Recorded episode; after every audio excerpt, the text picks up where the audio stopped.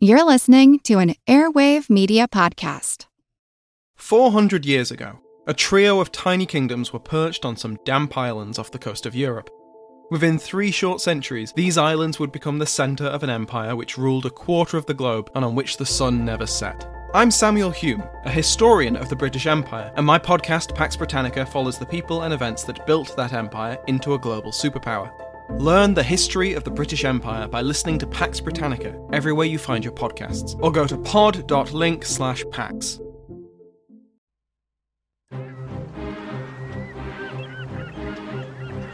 Hello, this is Matt from the Explorers Podcast. I want to invite you to join me on the voyages and journeys of the most famous explorers in the history of the world.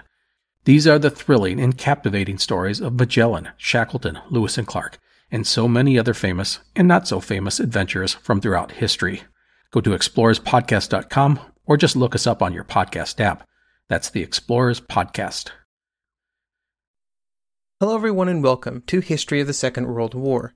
On this episode of our Spanish Civil War interview series, I was joined by Dr. Louie Dean Valencia, our conversation covered uh, several different topics, including the concept of alt histories, or the purposeful misrepresentation of history to serve a specific and often political purpose. This idea is in no way limited to the history of the Spanish Civil War or the Second World War, and it is a concept that can be found throughout history. I hope you enjoy this interview, and as always, you can find out more information about Dr. Valencia's work on the website at historyofthesecondworldwar.com slash interviews.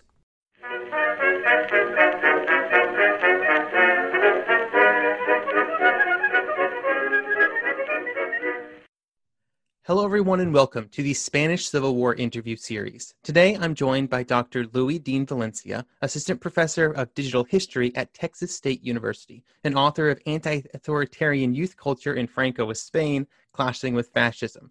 Dr. Valencia, how's it going? It's going all right. Um, for Friday the 13th in 2020, you know, we're surviving. It's good. It, it's a real combo. okay. Um, in a volume you edited that was published this year, you discuss the concept of alt histories, the purposeful misconstruction of history to satisfy an agenda. Obviously, that spools out into a very broad topic, especially in the modern era and the rapid and endless spread of information. But looking specifically at Franco's regime, how did they use the past or their very specific interpretation of the past to bolster support for the continuation of their regime? Yeah, I think that there are a couple of really great examples. Um, one in my book, I actually talk about children's textbooks and the way that they sort of reframe uh, the Spanish Civil War. So, one example is we call it the Spanish Civil War today. But if you were a child under the Franco dictatorship in class, you would have learned it as the War of Liberation. So, that whole framing of it. So, instead of uh, the Spanish Civil War, it's the liberation of Spain from the leftist, communist, anti-Catholic, etc., etc., etc.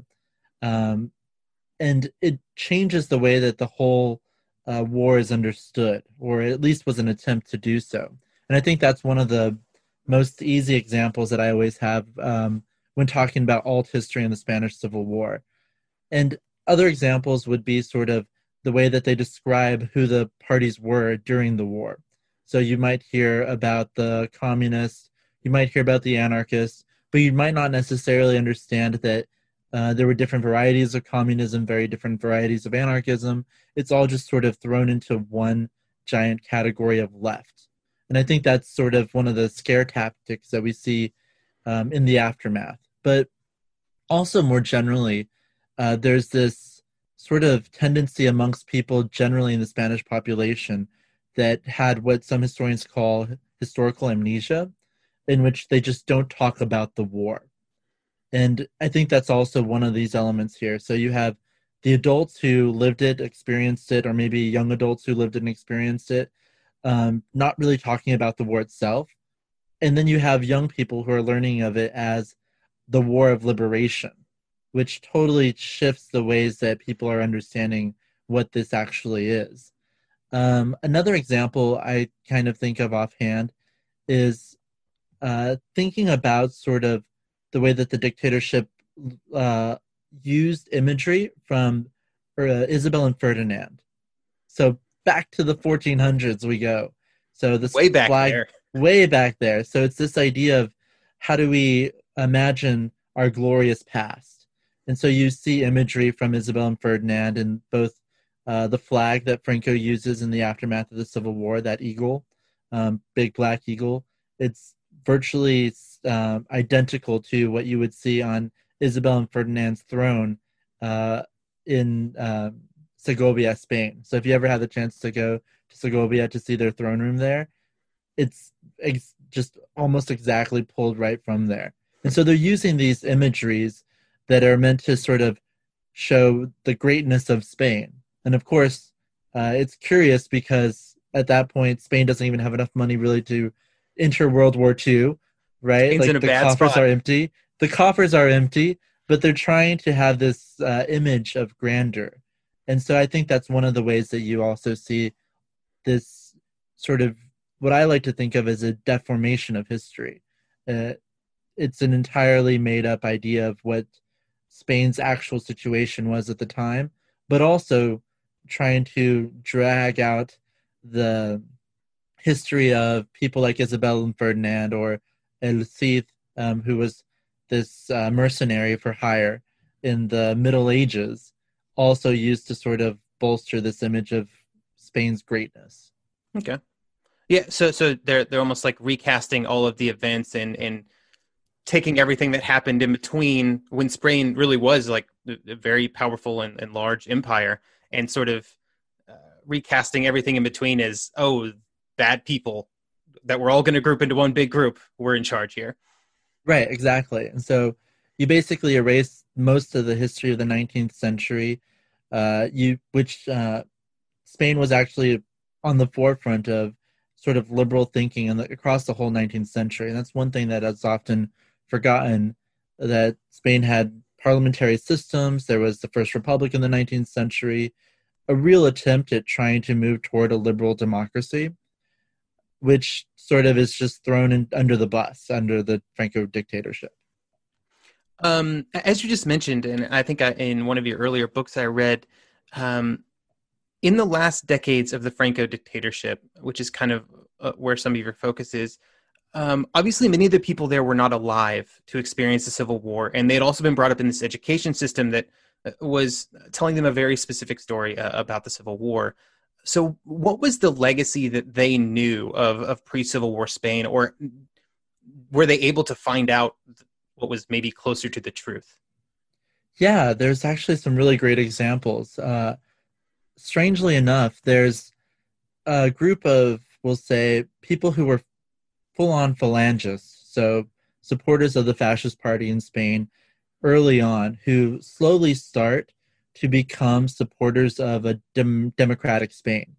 And so it's through even people like um, the person who wrote the Spanish national anthem, the Francoist anthem, who start to work with youth groups to change the way that their uh, history is being told. So you have secret poetry groups that are being organized where poets from before the Civil War who might have lost the limelight can talk a little bit about their experiences, but it would be through poetry. So it was always sort of this coded language. And you also see other examples like that where uh, they look at elements of the past that were a lot more uh, liberatory. So, for example, the carnival celebrations that Spain had and has today, again, uh, were totally uh, pressed under the Franco dictatorship, made illegal in most parts of Spain. And slowly, there's anthropologists and young people and all of these uh, groups that are trying to look at well, what were our traditions before the dictatorship? And those start to come back slowly. And so you see sort of, um, and the carnival is really important because you would have instances where it was pretty normal for a man to dress up in drag uh, for Carnival, and that would have been a big no-no under Franco's dictatorship. And so all these sort of transgressive ideas of the past, of this more uh, pluralistic, liberal Spain, um, started to seep through again through sort of young people trying to figure out, well, what were our traditions before the dictatorship? And hearing it also from people who were able to use coded language to describe it.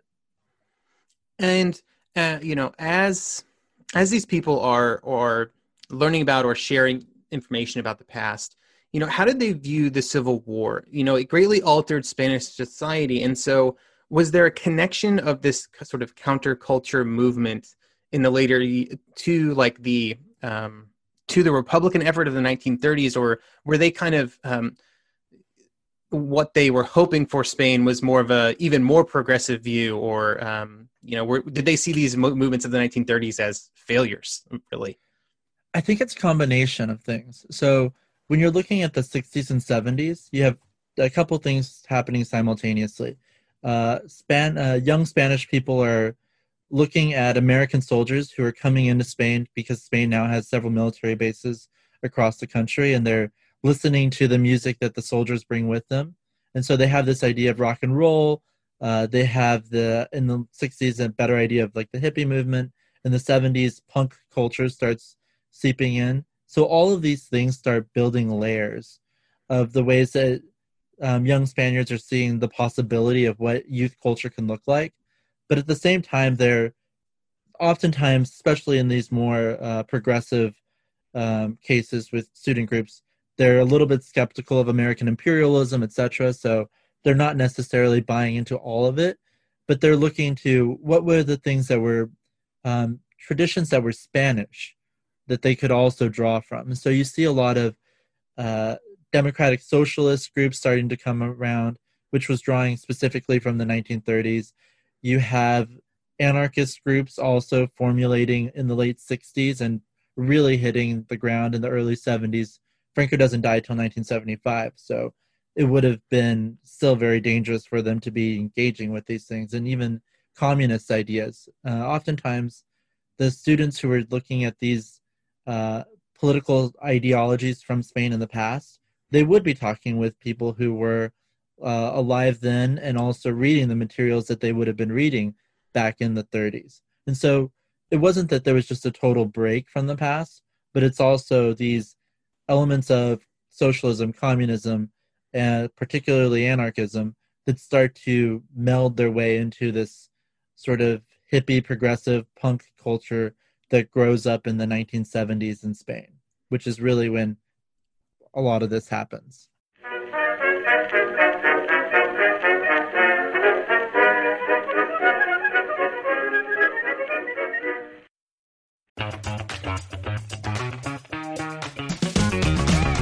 Hey there, I'm Dylan Lewis, one of the hosts of Motley Fool Money. Each weekday on Motley Fool Money, we talk through the business news you need to know and the stories moving stocks on Wall Street. On weekends, we dive into the industries shaping tomorrow and host the experts, authors, and executives that understand them. Tune in for insights, a long term perspective on investing, and of course, stock ideas. Plenty of them. To quote a listener, it pays to listen. Check us out and subscribe wherever you listen to podcasts. Want to learn how you can make smarter decisions with your money? Well, I've got the podcast for you. I'm Sean Pyles, and I host NerdWallet's Smart Money Podcast. On our show, we help listeners like you make the most of your finances. I sit down with NerdWallet's team of nerds, personal finance experts in credit cards, banking, investing, and more. We answer your real-world money questions and break down the latest personal finance news. The nerds will give you the clarity you need by cutting through the clutter and misinformation in today's world of personal finance. We don't promote get rich quick schemes or hype unrealistic side hustles. Instead, we offer practical knowledge that you can apply in your everyday life. You'll learn about strategies to help you build your wealth, invest wisely, shop for financial products, and plan for major life events. And you'll walk away with the confidence you need to ensure that your money is always working as hard as you are. So turn to the nerds to answer your real world money questions and get insights that can help you make the smartest financial decisions for your life. Listen to NerdWallet's Smart Money Podcast wherever you get your podcasts.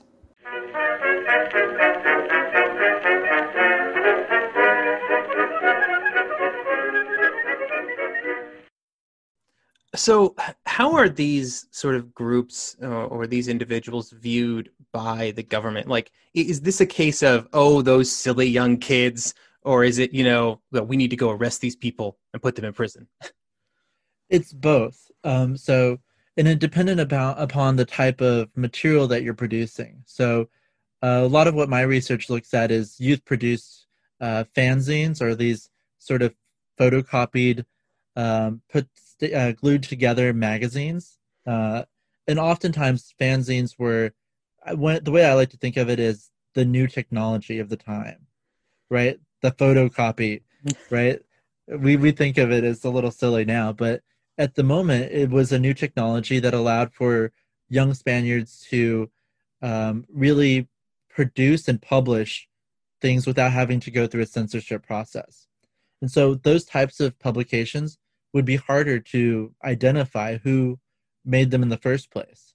And so there was a way for young people to get around sort of the censorship uh, rules or norms or laws um, of the period, but also they were making films, they were reading comics, they were making their own comics and distributing them. And so a lot of those were less, um, it was easier for the young people to get away with those sort of publications. However, if it was more explicitly political, so if you saw something that was saying uh, the anarchist youth party or the communist youth group or what what have you, those would be the ones that would be more likely to be shut down rather quickly. There were a couple of um, sort of uh, there's dozens of these groups, right? And it's in every city. There's one or two. So to kind of say that they're all doing this is um, oversimplifying it. But there were several of these groups that would have these actions that they would plan. They would start organizing, distributing material in pamphlet form, and they would get arrested. And a lot of times it was uh, oftentimes women in particular that would be getting the brunt of this. And they would have uh, women that would be arrested, uh, young women, and who were oftentimes the ones that were producing the propaganda, as they called it. And so it's kind of a combination of things. It's um, easy for the it, it was easier for the government to go after the groups that were more specifically saying we're communists, anarchists, what have you. But it, the other types of things were just like, oh, these are just kids making comic books about sex and uh, maybe a little bit of uh, drinking happening, and they're listening to music. Okay, they're just being kids.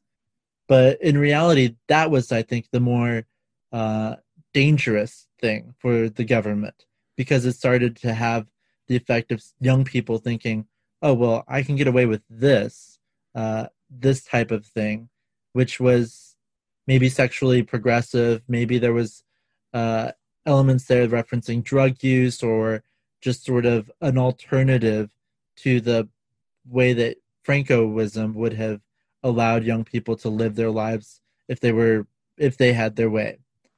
And so it's kind of a combination of those things simultaneously.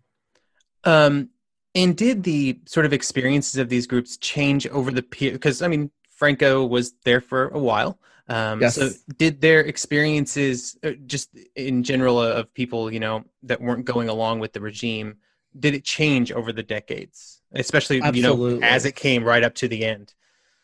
Absolutely. So, in the nineteen, so for example, in the nineteen fifties, young people would uh, basically uh, transgress if they were in a university setting by going to philosophy lectures or poetry readings, this sort of thing. And so it was very difficult uh, to really pin down what they were doing. They would even um, publish in the major newspaper of Madrid poetry gathering on the University of Madrid campus, blah, blah, blah. And it's right there going through the censorship process. Nobody picking up like more than like, oh, kids having a poetry reading but it would be really a subversive act that they're getting people together to read and discuss uh, ideas that would have been dangerous to the dictatorship. By the 60s, you have young people that are also maybe university age, maybe in their 20s or 30s, and oftentimes they're publishing under things like uh, Christian democratic magazines. So the dictatorship, one of its core tenets is you have to be Catholic, right? To be a good Catholic is to be a good Spaniard. And so they would use Christianity as sort of a guide. It's like, we're just a democratic Christian magazine, you know, um, no, no big deal. Uh, there's this one magazine called Cuadernos para el Diálogo, uh, Notebooks for Dialogue. And later on, the editor, uh, in his uh, discussion of it, he said diálogo or dialogue was always sort of a euphemism for democracy. And so when somebody would read Notebooks for Democracy, a Christian democratic magazine, they would think, okay, that's what I'm interested in. And that would be broadly tolerated by the dictatorship, mostly because it was good to show to their new American allies that, look, we do allow a little bit of something here. Right? It's like kind of the token, like, this is the Democratic uh, Youth Magazine. Mm-hmm. And then Uh, by the 70s, you just have like sex in the streets, literally. um, so you mentioned the Americans. So as a person who is a pretty big fan of superhero comics, yes. it would be remiss of me not to ask about Superman. Uh, so some of your writing um, is about Superman within Spain, and it sounds like the Francoist regime had some problems with Superman. What did they hate about the Man of Steel? Superman was one of the most dangerous threats to Spanish youth, according to uh, most of the prominent censors in Spain. So there was a whole massive campaign to clamp down on the Man of Steel. So I'm a huge Superman fan too. So we we got to go into this. Um, so in the aftermath of, we'll say, the Spanish Civil War in the 1940s, uh, there was a brief moment where there were some Superman comics that were being published in Spain, most of them coming uh, directly from Argentina. And it was curious because uh, Superman was wearing the colors of the Republic. So usually we think of red, yellow, and blue for Superman. Uh, this Superman had red, yellow, and sort of a slight bluish purple to it. And so it really harkened to the Republic. The dictatorship clamps down on Superman, bans him um, entirely for the better part of a decade and a half. But then in the 1950s, you see Superman reappear in Spain, and he's massively popular. Several of the surveys of youth uh, during the period, because the government monitored what everybody was reading, right, Mhm. said that roughly uh, in the high 90% of all young people are reading Superman comics. So this is this isn't just like um, it's like uh, for a young person today who is on TikTok. 98% of kids, Mhm. right? So reading Superman comics would have been that popular. And the government disliked this. So I've looked in the archives um, in Spain and found censor reports explaining specifically what was good and bad about Superman comics. And number one is he seems to have a feminine quality about himself. So there are uh, images of him uh, in some of the comic books of the 1950s. It was funny for the American audience to see Superman in an apron um, making uh, food for a super baby, and that's like one comic from the 1950s. It was just like a haphazard thing. Um, and there was like he has feminine qualities. He also wears this brilliant, colorful, tight costume. He has a double identity. And essentially, the censor reports would say Superman was gay. Double secret identity. He wears bright, flamboyant colors. He is uh, talking to young kids and making food for them. He's basically a woman. And I guess one that's charge. super problematic in Spain with their views on gender and and you know uh, sort of societal norms. Right. They're very strict traditionalist society under Franco. Um, this would have been totally out of the norm to have a man in tights with a double identity. Like he could only be gay from the Francoist perspective. Mhm. And then Lois Lane uh, would wear pants. I know. Just wild. The- Lois oh my God, Lane. the travesty oh my God. pants. The travesty of pants. Lois Lane is wearing pants. Obviously, she's a lesbian, and the it's funny because uh, it's just written out there in plain letters. Like Lois Lane is a lesbian in the uh, archives, and you're just like, wow, like this uh, this threat of a woman who wore pants and was known for every once in a while telling Superman like who what's what was a threat.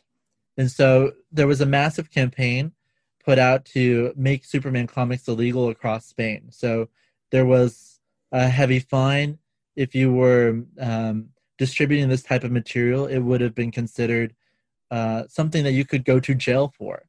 But the curious thing is that young people um, decided that they weren't going to have it. And they just were trading their illegal black market Superman comics uh, despite the censorship of them. And so you have these uh, comic book markets that young kids are playing with, um, trading their comics, and it goes on for the better part of a decade, uh, where young people are reading comic books that had been made illegal.